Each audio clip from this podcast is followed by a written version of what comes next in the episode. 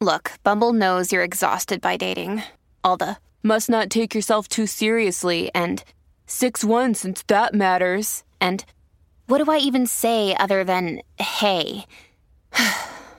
Well, that's why they're introducing an all-new Bumble, with exciting features to make compatibility easier, starting the chat better, and dating safer. They've changed, so you don't have to. Download the new Bumble now. Just a reminder that Big Mood, Little Mood with Daniel M. Lavery happens twice a week. Slate Plus members get an additional mini episode or Little Big Mood every Friday. Sign up now to listen at slate.com/mood.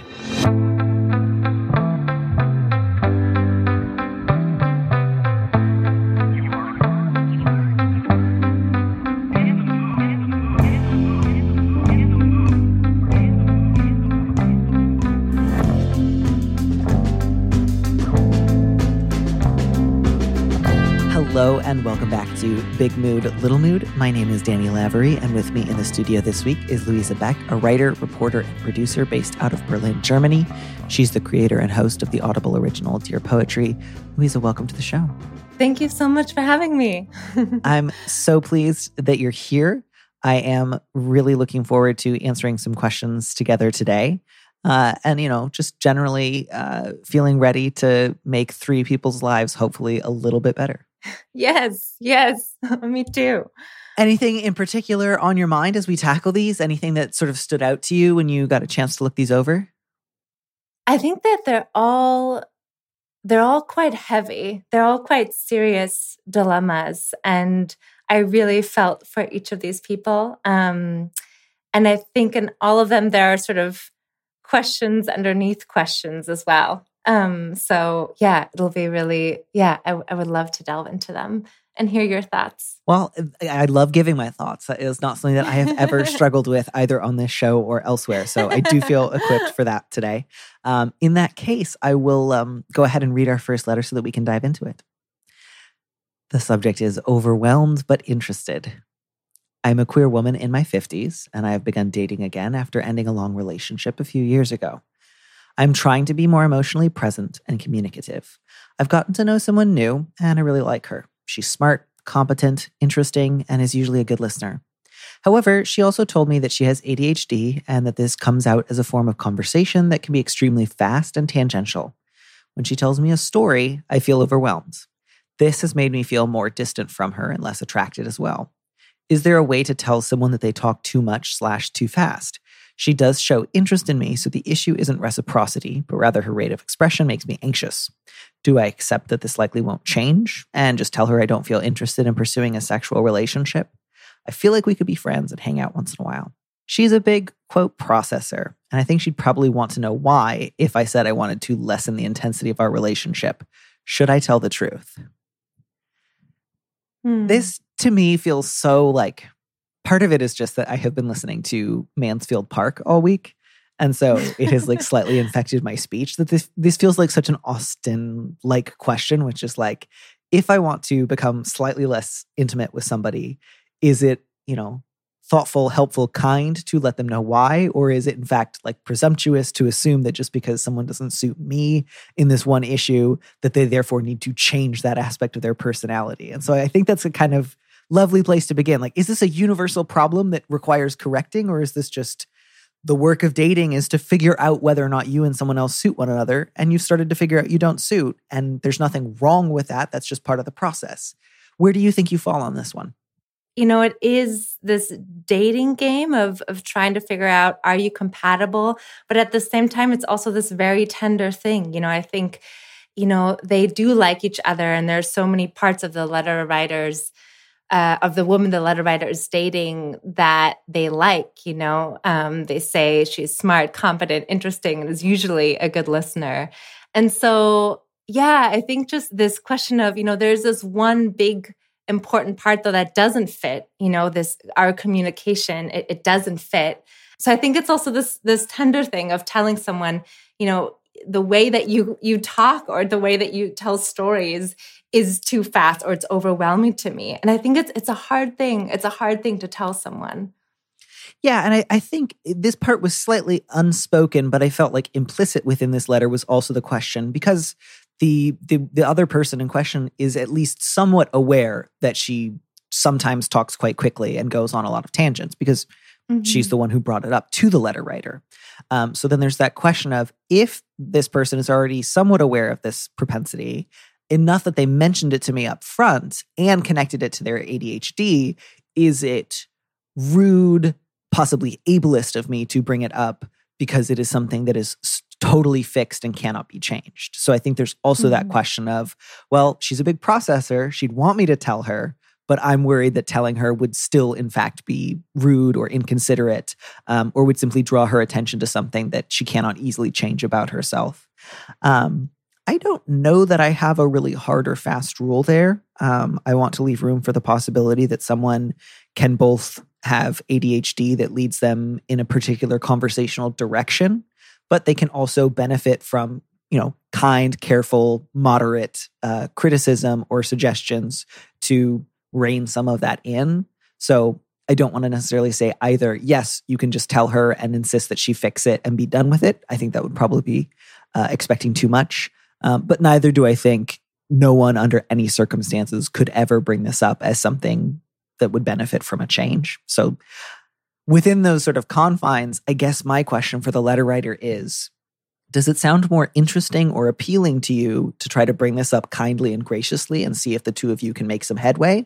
Or does it sound better to you to say, no, you know, we went on a few dates and I'd like to look for something else? Because I think there's, again, unspoken here, this idea of if it's possible for her to change this somewhat, is it incumbent upon me to stay with her and see if we can make this change together, as opposed to simply, I went on a few nice dates with somebody I like, but don't feel wild about and don't necessarily want to, you know, work on something with. And I think that's really important. I actually think that there's value in saying you can like someone well enough, say you had a good couple of dates, and that there may be other people who find this particular quality charming or workable, and to simply say to yourself, this isn't evil, this isn't horrible, this isn't going to push everyone away from her, but I'm not crazy about it, and I don't want to embark upon a project of self-improvement with somebody I've only known for 4 dates. And so if that's the sort of implicit question here, like, is it okay to just say,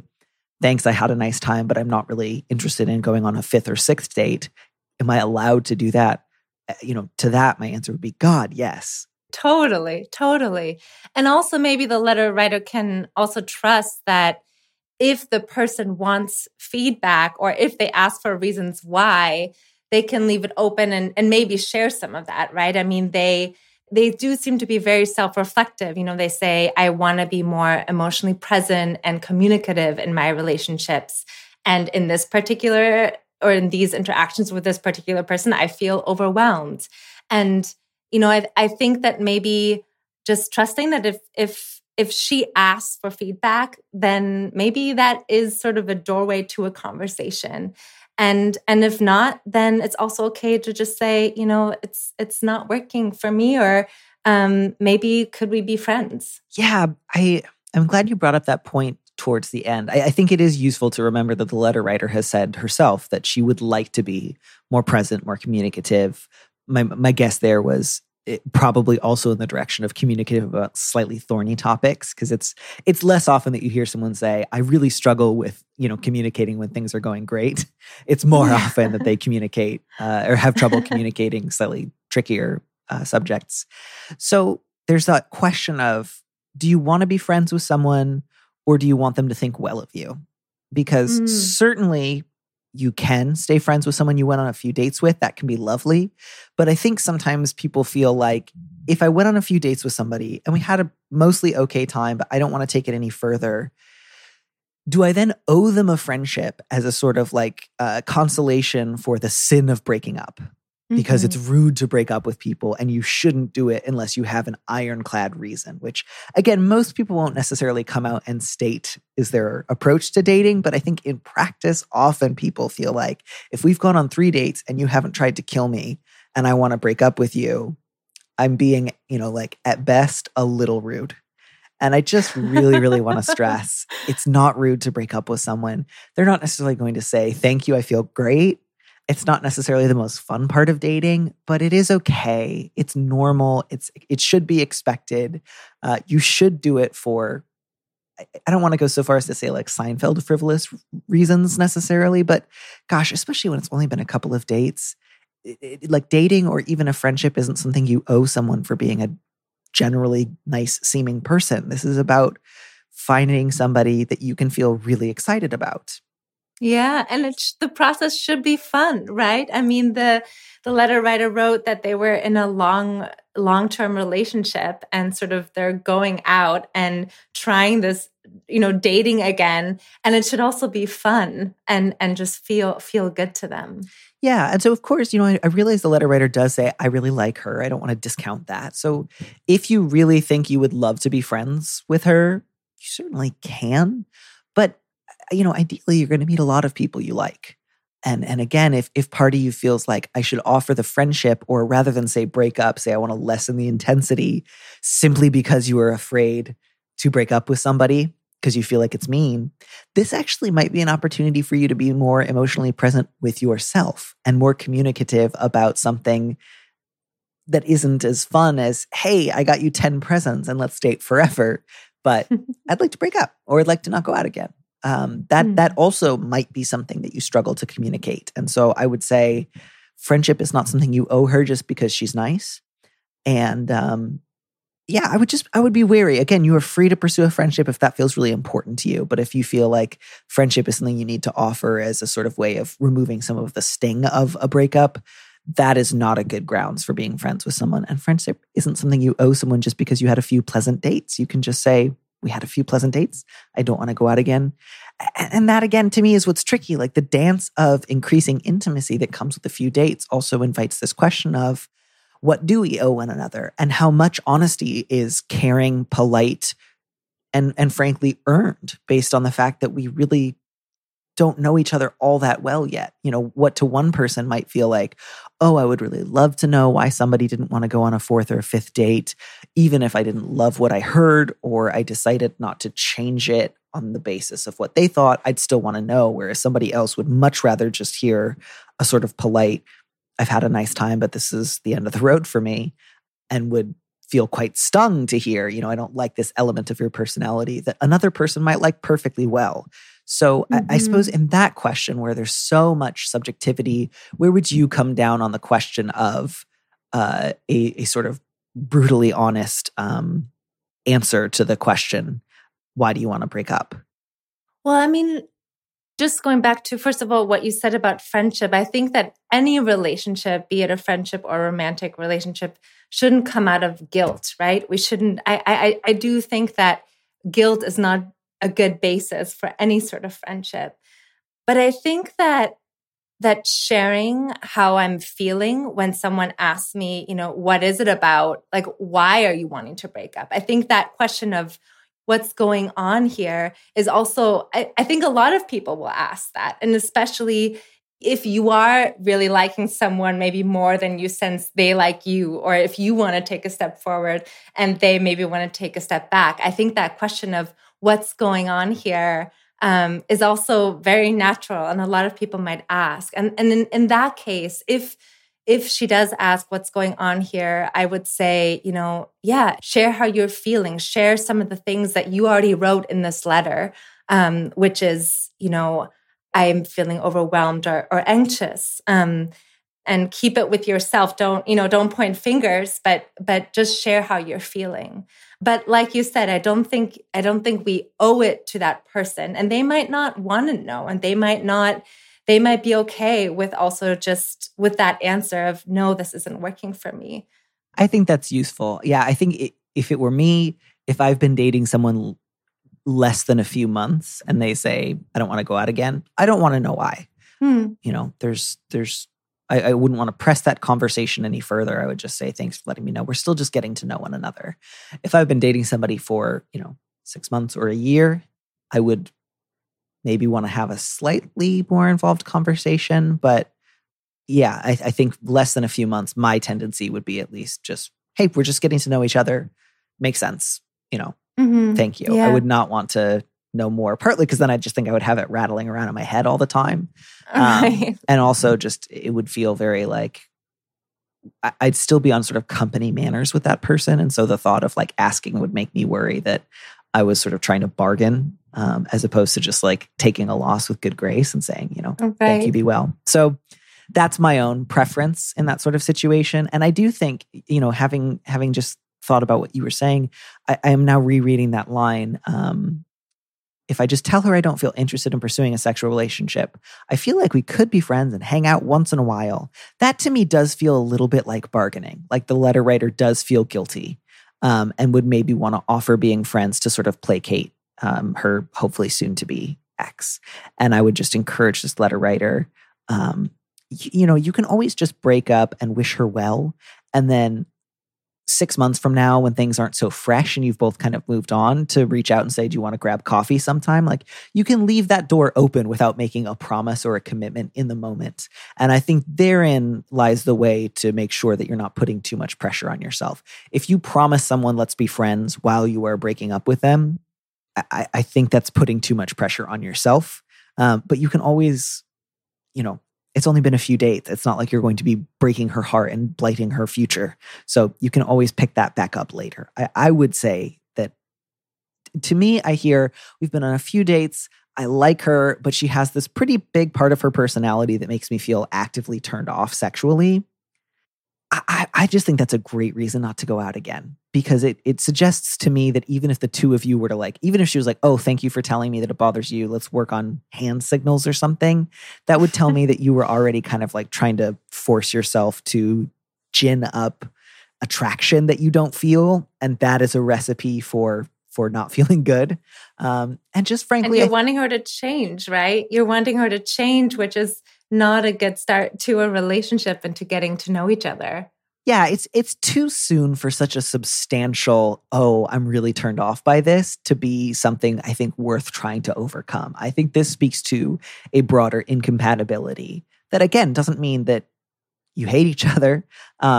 It's just, I think it's a sign to say this is the end of the road. You had a fun couple of dates, but this is pretty substantial. So my advice would be, just let her know you're not interested in going on another date. Thank her for the time that you've shared together.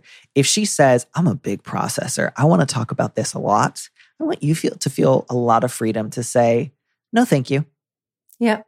Yeah. I don't, definitely. I'm not, you know, like if she's a processor, that's one thing.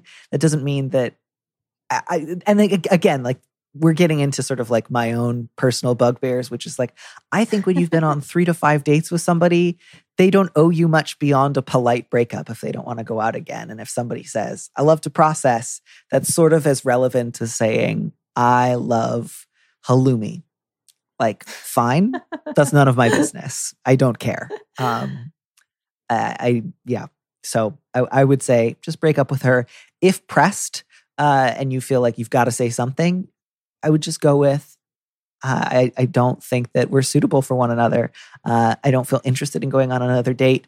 And I feel uncomfortable about being pressed for details. Because I think sometimes maybe part of what you're also responding to with that stuff about her being a big processor is a fear that she's going to try to pry excessive attachment or intimacy out of you, and that you would like to hold a little something more in reserve. And I know you want to be more present and communicative, but I also don't want you to feel like the new rule for dating is 3 dates in, you owe somebody a 4-hour-long breakup conversation where you submit your arguments and they either approve or don't approve. Like, I really think that a few dates in, everybody should be able to hear thanks, but no thanks to another one with a real good sport attitude. Yes, definitely.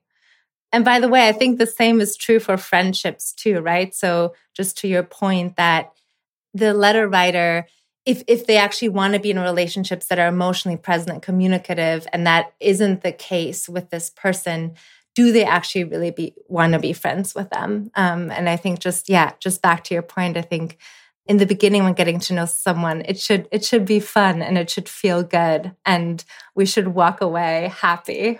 Yeah. And I think especially like she knows this aspect about herself. If it were a smaller problem for you, if it just felt like slight, I might have different advice.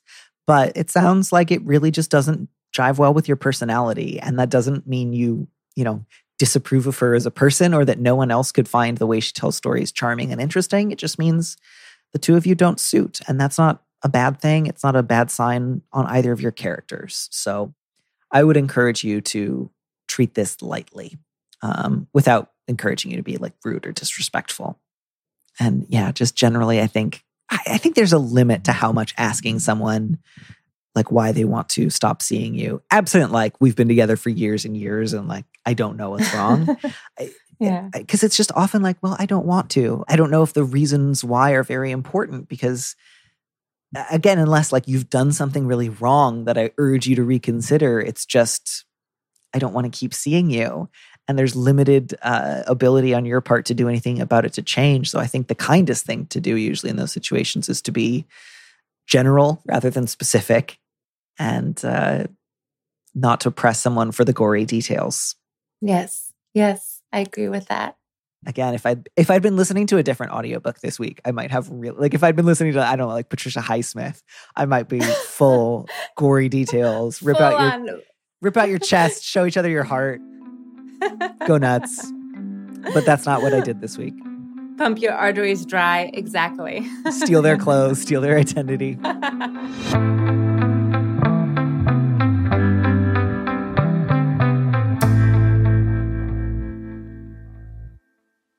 Another day is here and you're ready for it. What to wear? Check. Breakfast, lunch, and dinner? Check. Planning for what's next and how to save for it? That's where Bank of America can help. For your financial to-dos, Bank of America has experts ready to help get you closer to your goals. Get started at one of our local financial centers or 24/7 in our mobile banking app. Find a location near you at bankofamerica.com/talktous. What would you like the power to do? Mobile banking requires downloading the app and is only available for select devices. Message and data rates may apply. Bank of America N.A., member FDIC. When you need mealtime inspiration, it's worth shopping Kroger, where you'll find over 30,000 mouthwatering choices that excite your inner foodie. And no matter what tasty choice you make, you'll enjoy our everyday low prices, plus extra ways to save, like digital coupons worth over $600 each week. You can also save up to $1 off per gallon at the pump with fuel points. More savings and more inspiring flavors make shopping Kroger worth it every time. Kroger, fresh for everyone. Fuel restrictions apply. I think that's a sign that it's time to move on, in which case, would you mind reading our second letter? Yes, of course. Subject, single target estrangement. My fiancé and the love of my life, Yoon, is a Korean trans woman. Before I introduced her to my extended family, and at her request, I told them she was trans, so she wouldn't have to field any surprise or thoughtless questions. They all met her respectfully and warmly, except for my cousin, who made a crack about egg rolls, complete with sexualized gesture.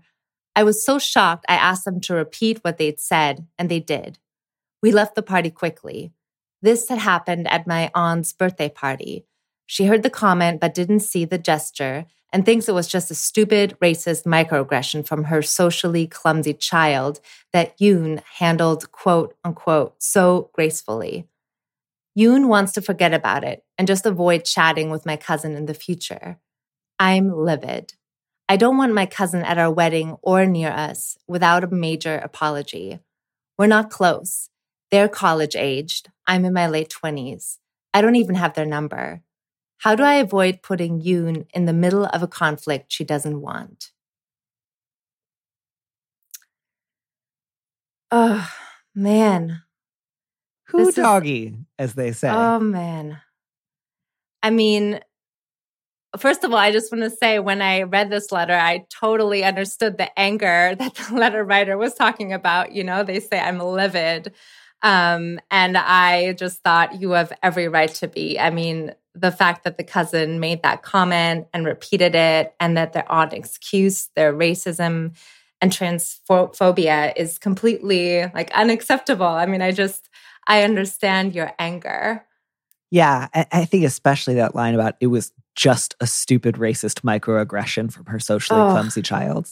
Like, yeah. It's kind of remarkable to hear someone downplay something so dramatically. Like, oh, it was just a horrible racist piece of shit thing that my dumbass kid did, which is like, that's not a just. That's a, yeah. Those are you're several, not allowed to use that word, just. Right. Or just like, if you're going to say just, actually downplay it. You just described why it's terrible. Yeah. And of course, you know, I also am really angered by the aunt then sort of like pushing things in the direction of, oh, but Yen was so graceful about it, which has its own like weird racist ideas about like Asian femininity that's kind of like gross all by itself. But it's also just like a really unpleasant trick of like, oh, I've turned it into a weird compliment that also sort of implies that I expect her to be graceful again in the future. Like, this is actually a great sign of character for her, and shouldn't you feel proud? Which is a really impressive, gross 1-2 step.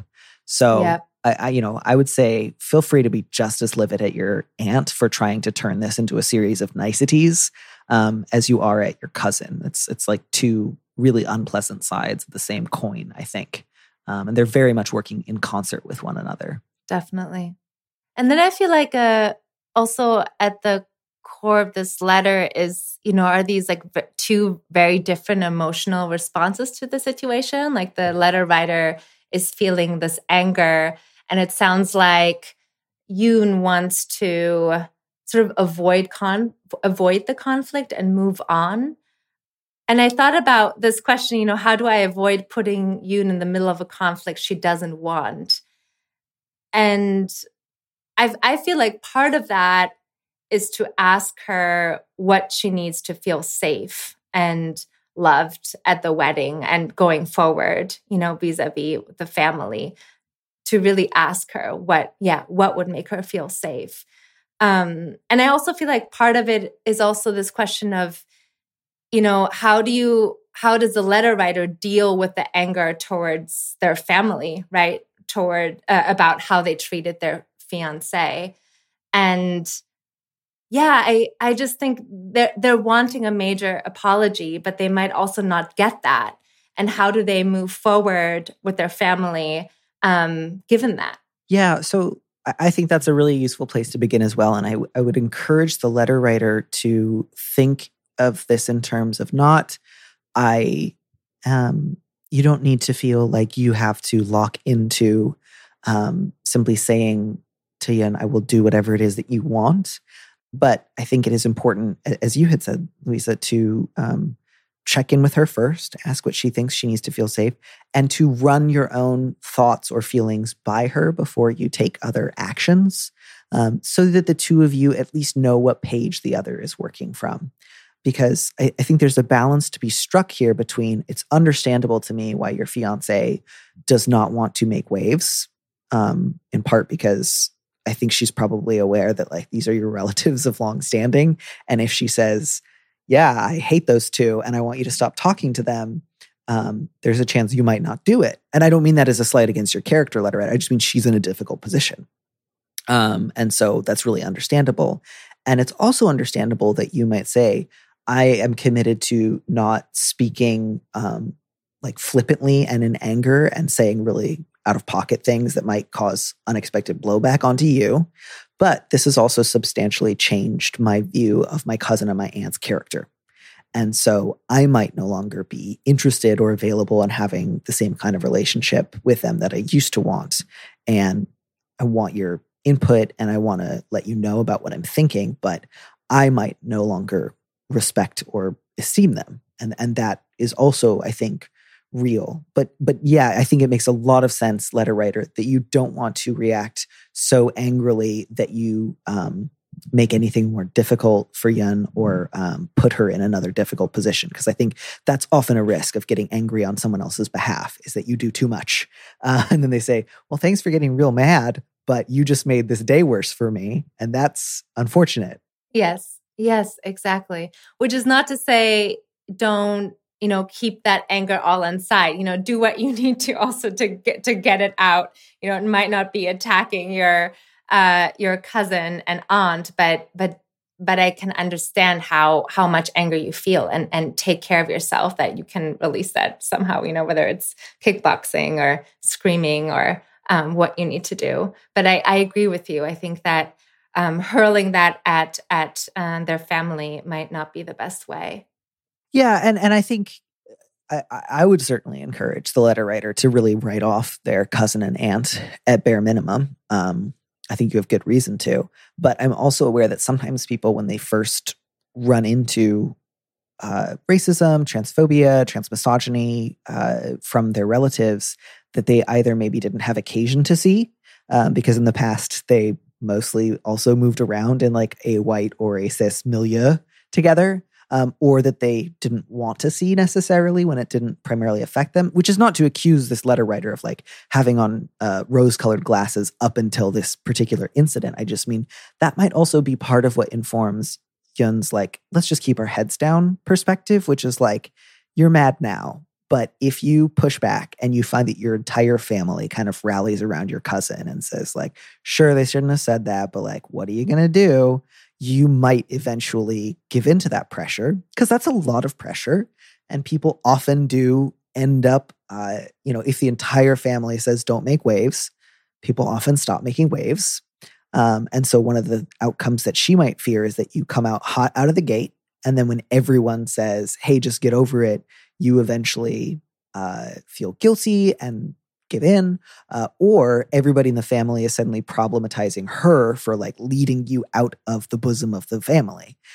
Again, that's not to say you don't get to think about your own anger right now, just that those are, I think, two possible long-term outcomes that I want you to be aware of, which is, maybe they'll surprise you, but it sounds like you left the party quickly.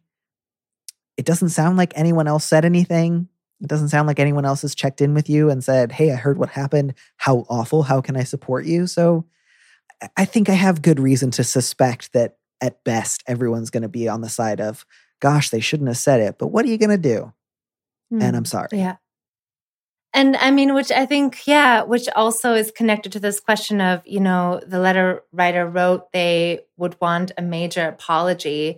But, what would that mean? I mean, would that mean that the cousin and aunt really educate themselves about transphobia and racism and, get back to them and say, we were wrong for this and this reason, or, what would it look like to heal that relationship? And I think that's another question too, for me, is that, Justin, I'm sorry. I don't think it cuts it. I'm glad you brought that up too, because part of me also thinks like if your cousin and aunt came to you tomorrow unprompted with like a remarkable apology, would you feel like that was settled? Would you feel like, okay, that makes up for it? Or would you still feel like, nope, doesn't cut it? Because that's important too, I think, to really consider. I mean, as you say, Louisa, like there's a reason that was the very first thing that your cousin said. That was, I think, a pretty strong stance. I don't think it was an accident. And they repeated it, right? Yeah. When asked, they repeated it. I think that's what your cousin wanted to make pretty clear was, I think of you as trans and I think of you as Korean. And I think those are bad and shameful things. And I want you to know that. And even if afterwards I don't say it again, I want that to be the first thing you heard from me. And I want you to always know in the back of your mind that that's how I see you and that's it.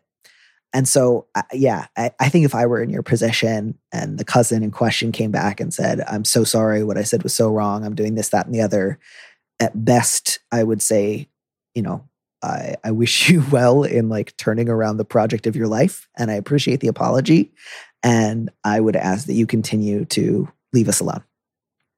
Like, I want now a slightly warmer estrangement where like you and I don't talk, but I don't mentally kill you every day, which is like, that's not nothing, frankly. Like I'm thinking of like the separation of Jacob and Esau, for the first segment of their relationship when it was an angry and estranged one. And then the second one after the meeting across the river where they don't see each other again, but they think of each other more warmly. And it's like, hey, good luck with your whole deal. And that's, I think, a meaningful example of a sort of like rapprochement that isn't itself a reconciliation. So the question I think that you should ask yourself, letter writer, is, do I want to ask or demand an apology from my cousin and my aunt? And if so, what am I going to do when, as I think is likely to happen, I don't get it? What's my next move? At that point, am I prepared to say to my other relatives, here's the situation as it stands. I invite you to... say that you disagree with what my cousin and aunt did and say that it was fucked up and agree that I shouldn't have to be around them And then if they don't do that, I think that's probably why Yen has been like, I don't want to rock the boat. Cause like, are you prepared to, if everyone around you suddenly disappoints you and says like, sure, it was fucked up, but let's not make a big deal out of it. Are you really prepared to reconsider your perspective on all of your relatives' characters? I would love to be disappointed here. I'm thinking very much of my own family estrangement. And like the opportunity that I gave all of my relatives with like a direct, question. Do you want to come out and say this isn't good? Do you want to try to find a better solution here? And I didn't hear anything from anybody. Mm. Mm. Not even from like my beloved grandmother, whom I had spent like most weekends of like my youth and college with, who I talked to, multiple times a week and who often referred to me as her favorite. It was like, I didn't even get a response. There was not even a question. God. And so, and I think that's more, it's not that it always happens, but I think it happens a lot. I think more often than not, families come together around somebody who tried to reject an outsider than otherwise. So where the family silence is them taking a stance too, right? I mean, they're making a decision to not speak up. And that's incredibly painful to see and experience. Right. And, to say they all met your fiance respectfully and warmly. And again, like maybe your cousin did this in such a remote corner of the party that nobody else saw.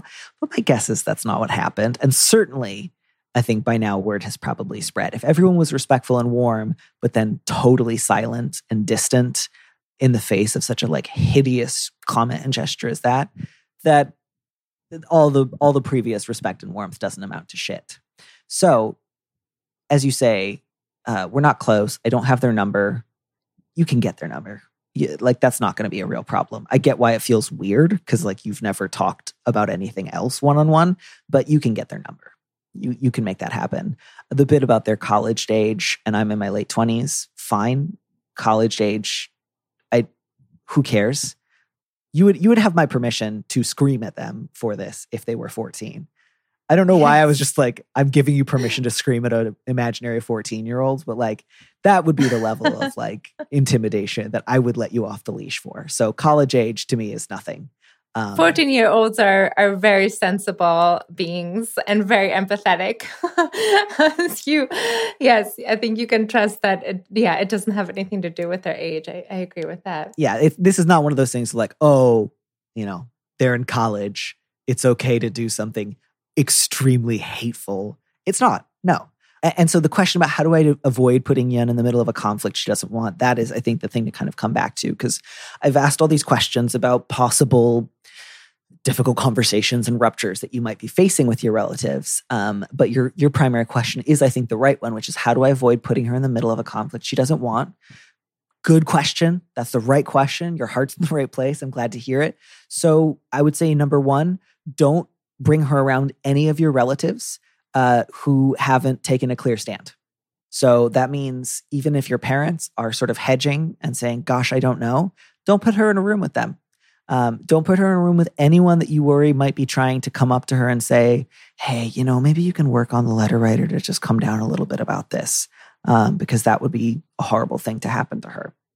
I'm not saying you have to go and take the temperature of everyone else in your family. Certainly I would encourage you to bring this up with some of your and Yun's mutual friends, maybe. Ask for their feedback, their support. But yeah, I mean, to say to her, I don't want to put you around anyone in my family unless and until I know that they have said that that was wrong and you deserve better. How does that strike you? Is that okay?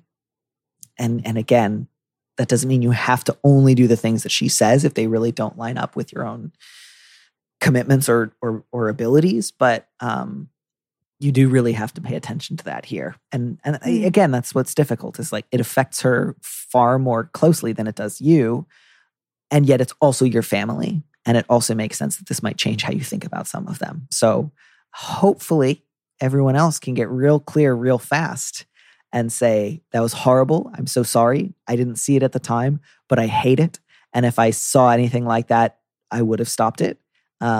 or I'm sorry that I didn't stop it, that was wrong and I'm ashamed and I should have. Like, those are apologies you can work with, I think, even if it's not like, great, I immediately forgive you, let's all go to the beach. But an apology from your aunt and cousin, even if it were immaculate, would only mean a slightly more peaceful distance than I would suggest it means that you should like have a second barbecue. Yeah. Yeah, definitely.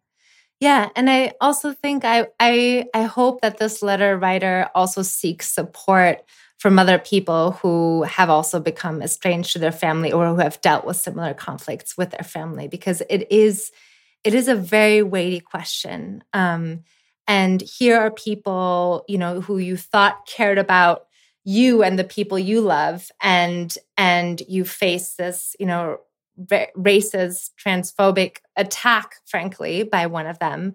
And here's also someone who you love, your fiance, and you know, it's you want a relationship. You love. I presume you love your family, but I think it's a tough thing to be confronted with that. So I would just I would encourage a letter writer to go seek friends and people who are committed to you and Jan to just seek support, because I think it's a tough thing to face your family like that. Yeah, and I do think in some ways you and Jan are more on the same page than I might have feared at the beginning, which is like, she wants to avoid chatting with your cousin. That's great, because I want you to avoid that too. It sounds like you'll be able to do that.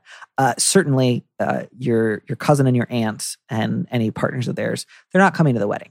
If you've already sent them invitations, get their number and call them up and say, I'm sure you won't be surprised to hear this, but you are no longer welcome at the wedding. Do not attend.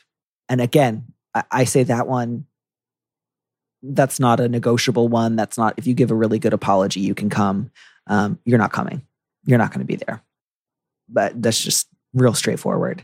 And like, if people in your family get more freaked out about you uninviting a cousin you barely talk to than they were about the like hideous thing that he said and did, again, you know, don't go off unhinged and say anything that first comes into your mind. Like, take a minute, take a breath, take a walk.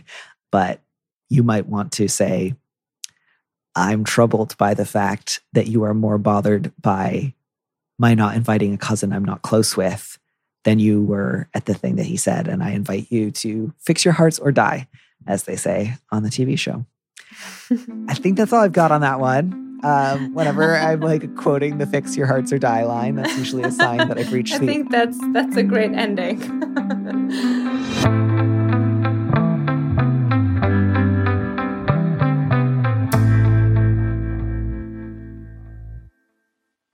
How you doing? How you feeling? How are these letters striking you now that we've started trying to address them? Oh, I mean, it's so interesting to just peel back all these layers of them. And I think, you know, these conflicts with family that we have, they can be so disappointing and so disheartening, and, you know, raise all those questions also about where we come from and the sort of people we've grown up with. And I think it's tough. But I really agree with you. I think taking distance and setting also clear boundaries is really good. So it's really great to sort of peel back the layers of these. So I know, of course, that on your own show, Dear Poetry, you often advise people with similar problems or questions with a particular like poem or poet that you think might address their situation, not necessarily in the sense that it will fix it or provide them with an immediate solution, so much as just it can be sometimes nice to feel your problems or your situation echoed by someone else.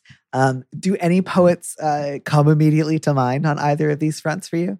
You know, there's the poet Paul Tran, who wrote an amazing poem about Judith, the biblical figure, slaying Holofernes. And it's a poem that was introduced to me by Luther Hughes, one of the guests on the show. And it's written from the perspective of Judith. And it's based on this painting by the artist Artemisia Gentileschi. And it's this incredible painting where you see, Judith slaying Holofernes, and Holofernes is bleeding on the bed. And the poem itself has this great line that says, "I am that bitch." And it's basically about Judith sort of claiming her space, claiming what she's going to do, and standing up to Holofernes, the general. And there's a sort of power in that poem that I thought about for this second letter, which is about, claiming your identity and your love for your fiancé and claiming your space and standing up to your family. So that is one poem that immediately came to mind just because of the power in it. But yeah, I think that there's so many poems that could speak to this because it's such a complicated question as well. There are poems about family and about, about conflicts with people we love. So yeah, I love to turn to poems as sort of this source of inspiration and this reminder of things that we can do, and sort of like the secret weapon that we have to turn to something that gives us comfort or power or whatever it is that we need in a particular moment. That's such a lovely idea. And I wish so much that it weren't the case that the most recent poem I just read, I just finished a 4-week course at Bissär about Spencer's The Faerie Queene, which I'd never read before. And so all I can think is like, well, that poem's not really applicable to any of these situations. If you were going to 9 jousts and meeting 30 different people whose stories you all had to remember, I would have such a solid poem for you. But as it is one that I think is more characterized by its remove from any sort of modern scenarios that I can envision. And I enjoyed it immensely, but it's the only poem that I can think of right now, which is mostly just how my attention span works. I only remember what I've most recently looked at. Oh man, I haven't read it. I'm going to have to read it. Do you recommend it? Did you like it for what it is? It's dense. I mean, part of the reason that I'd always avoided The Faerie Queene is he's writing in an incredibly archaic style, even for the 1590s. So it's rough going. He's doing whatever the 17th century equivalent was of adding ye olde in front of everything. Oh man, that is exhausting. That was partly why I was really excited to read it with a group. And we did a lot of the readings out loud, which was really helpful because a lot of it sort of looks indecipherable on the page, but when you sound it out, actually does sound to your ear fairly intelligible.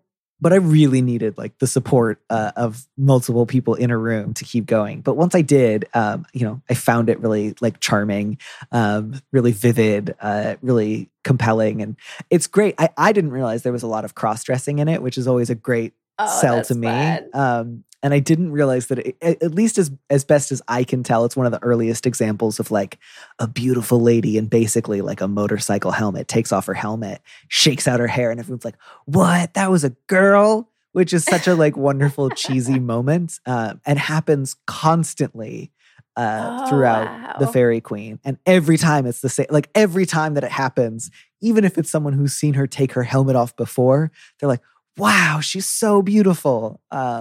And I get no end of pleasure from that. So I guess it would be nice and cheerful if you're going through a difficult rupture with your family to read through some comical moments where everyone says, "Oh, Britta Mart's a beautiful lady." Yeah, sometimes it's helpful to just get your mind off of it and just delve into a poem with lots of juicy details. It's also been really funny because I hadn't realized either, just because I grew up in a very evangelical context. So I'm primarily familiar with C.S. Lewis's explicitly Christian work. But I guess he was a big Spencerian and wrote a ton about The Faerie Queene. And one of the things that I have found sort of fascinating is so much of The Faerie Queene is about female martiality, which again makes sense. It's dedicated to Queen Elizabeth. There's a lot of ladies running around wielding swords. And that despite being such a huge Spencerian, for whatever reason, Lewis felt like his biggest contribution to that canon was, well, battles are ugly when women fight. And I sort of wonder where how it felt kind of lopping in between those two dimensions when it comes to thinking about I don't know, characterization or martiality or anything like that. So, but I have to actually like read his work on the subject now because, you know. Yeah, you gotta, because those are really interesting questions. Yeah. What prompted you to take this course? It's so great that you're taking a poetry course. It's sometimes, so I do occasionally like attend the courses there. It's like the Brooklyn Institute of Social Research. And it's just like a nice in-between thing of like 4 weeks. It's a class taught by people like with academic credentials who know what they're talking about, but you're not signing up for a college course. And so like I knew if I ever do want to actually read something like Proust or The Faerie Queene before I die, I cannot just one day like sit up and say, you know, I don't feel like playing Civilization VI on my laptop till my fingers hurt and I have to get arthritis compression gloves. I feel like reading Proust. So it's That's tough competition. It's that tension between like, I genuinely want to, like, it's not just a, oh, I feel like I ought to, or it's something that I must do. Like, I don't feel like I have to learn to play the harpsichord, even though that's, you know, a fancy thing to do. But I would really like to, but I rarely on any given day think I would rather read Proust than anything else. So I took a course on Proust and I got to read like book 5 and enjoyed it immensely. I don't know if I'll ever read any of the other books, but I read that one and I got a lot out of it and I really liked it. So I think it was partly the sense of, I think if I get these like assembly blocks in place, I will end up reading something that will ultimately bring me pleasure, but that I might never just decide to do on a whim when I have a free afternoon. I mean, one thing I learned too from, you know, making Dear Poetry is just how a poem, when you read it together with someone, like it really comes alive in a different way because each word and each image is going to resonate with everyone so differently. And just to talk about that is really joyful. And to see like what to make of this weird set of words that you have no idea what they mean. And it's great to be in conversation about poems. So I feel like taking a class was a good call. Yeah. I have one last question for you before we dive back into our own advice giving project, which is, what poem do you just hate? Like, what is your least favorite poem? Because I'm sure you get to talk about very often the poems that you love and that mean something to you. But I always want to know people's bugbears. And it's fine if you don't have one, by the way. I'll just make one up in my head that you hate. Oh, my God. Oh, that's a tough one. Which one do I hate? Hate is a strong word. Sure. Hate is a very strong word. You know, I can't remember which one it was, but I was trying to get into E.E. Cummings recently. Mm-hmm. And I also wouldn't say I hate them, but man, they are tough. I was sort of in the mood for, you know, I really wanted something that was going to uplift me. I had just like finished listening to the radio, like news, and I wanted something super uplifting. And it was not that. You know, he has this one great poem that is all about, I think it starts with something like, thank God for this amazing day, you know, thank you to the trees. And it's like this very uplifting poem. And I was sort of expecting his whole repertoire to be like that, but they are cryptic motherfuckers for those poems, you know? He pings around a little bit. Yes.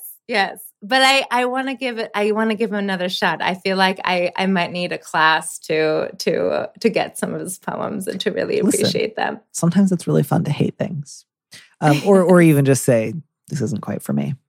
Louisa, thank you so much for the attention and care that you brought to all of these problems today. I'm so glad that we got to have you on the show. Thank you so much, Danny, for having me. It's been so much fun.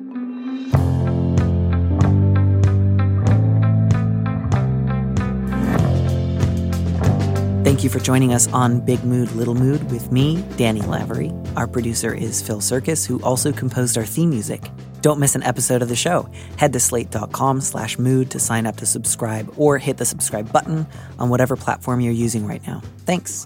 Also, if you can, please leave us a review on Apple Podcasts. We'd love to know what you think. If you want more Big Mood, Little Mood, you should join Slate Plus, Slate's membership program. Members get an extra episode of Big Mood, Little Mood every Friday, and you'll get to hear more advice and conversations with a guest. And as a Slate Plus member, you'll also be supporting the show. Go to slate.com/mood plus to sign up. It's just $1 for your first month. If you'd like me to read your letter on the show, Maybe you need a little advice, maybe some big advice. Head to slate.com/mood to find our Big Mood, Little Mood listener question form, or find a link in the description on the platform you're using right now. Thanks for listening.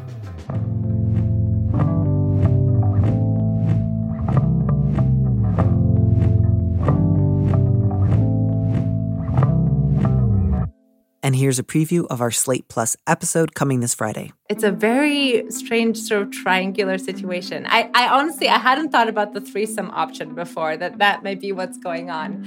I mean, if someone's making me muffins and calling me bestie and I'm sleeping with their partner, I assume they're angling for a threesome. But maybe that's just me and my depraved lifestyle. But she either loves you or she hates you. She either really wants to have sex with you and she knows it, or she really wants to have hate sex with you and doesn't really realize it yet, or she just hates you. I guess those are the three options.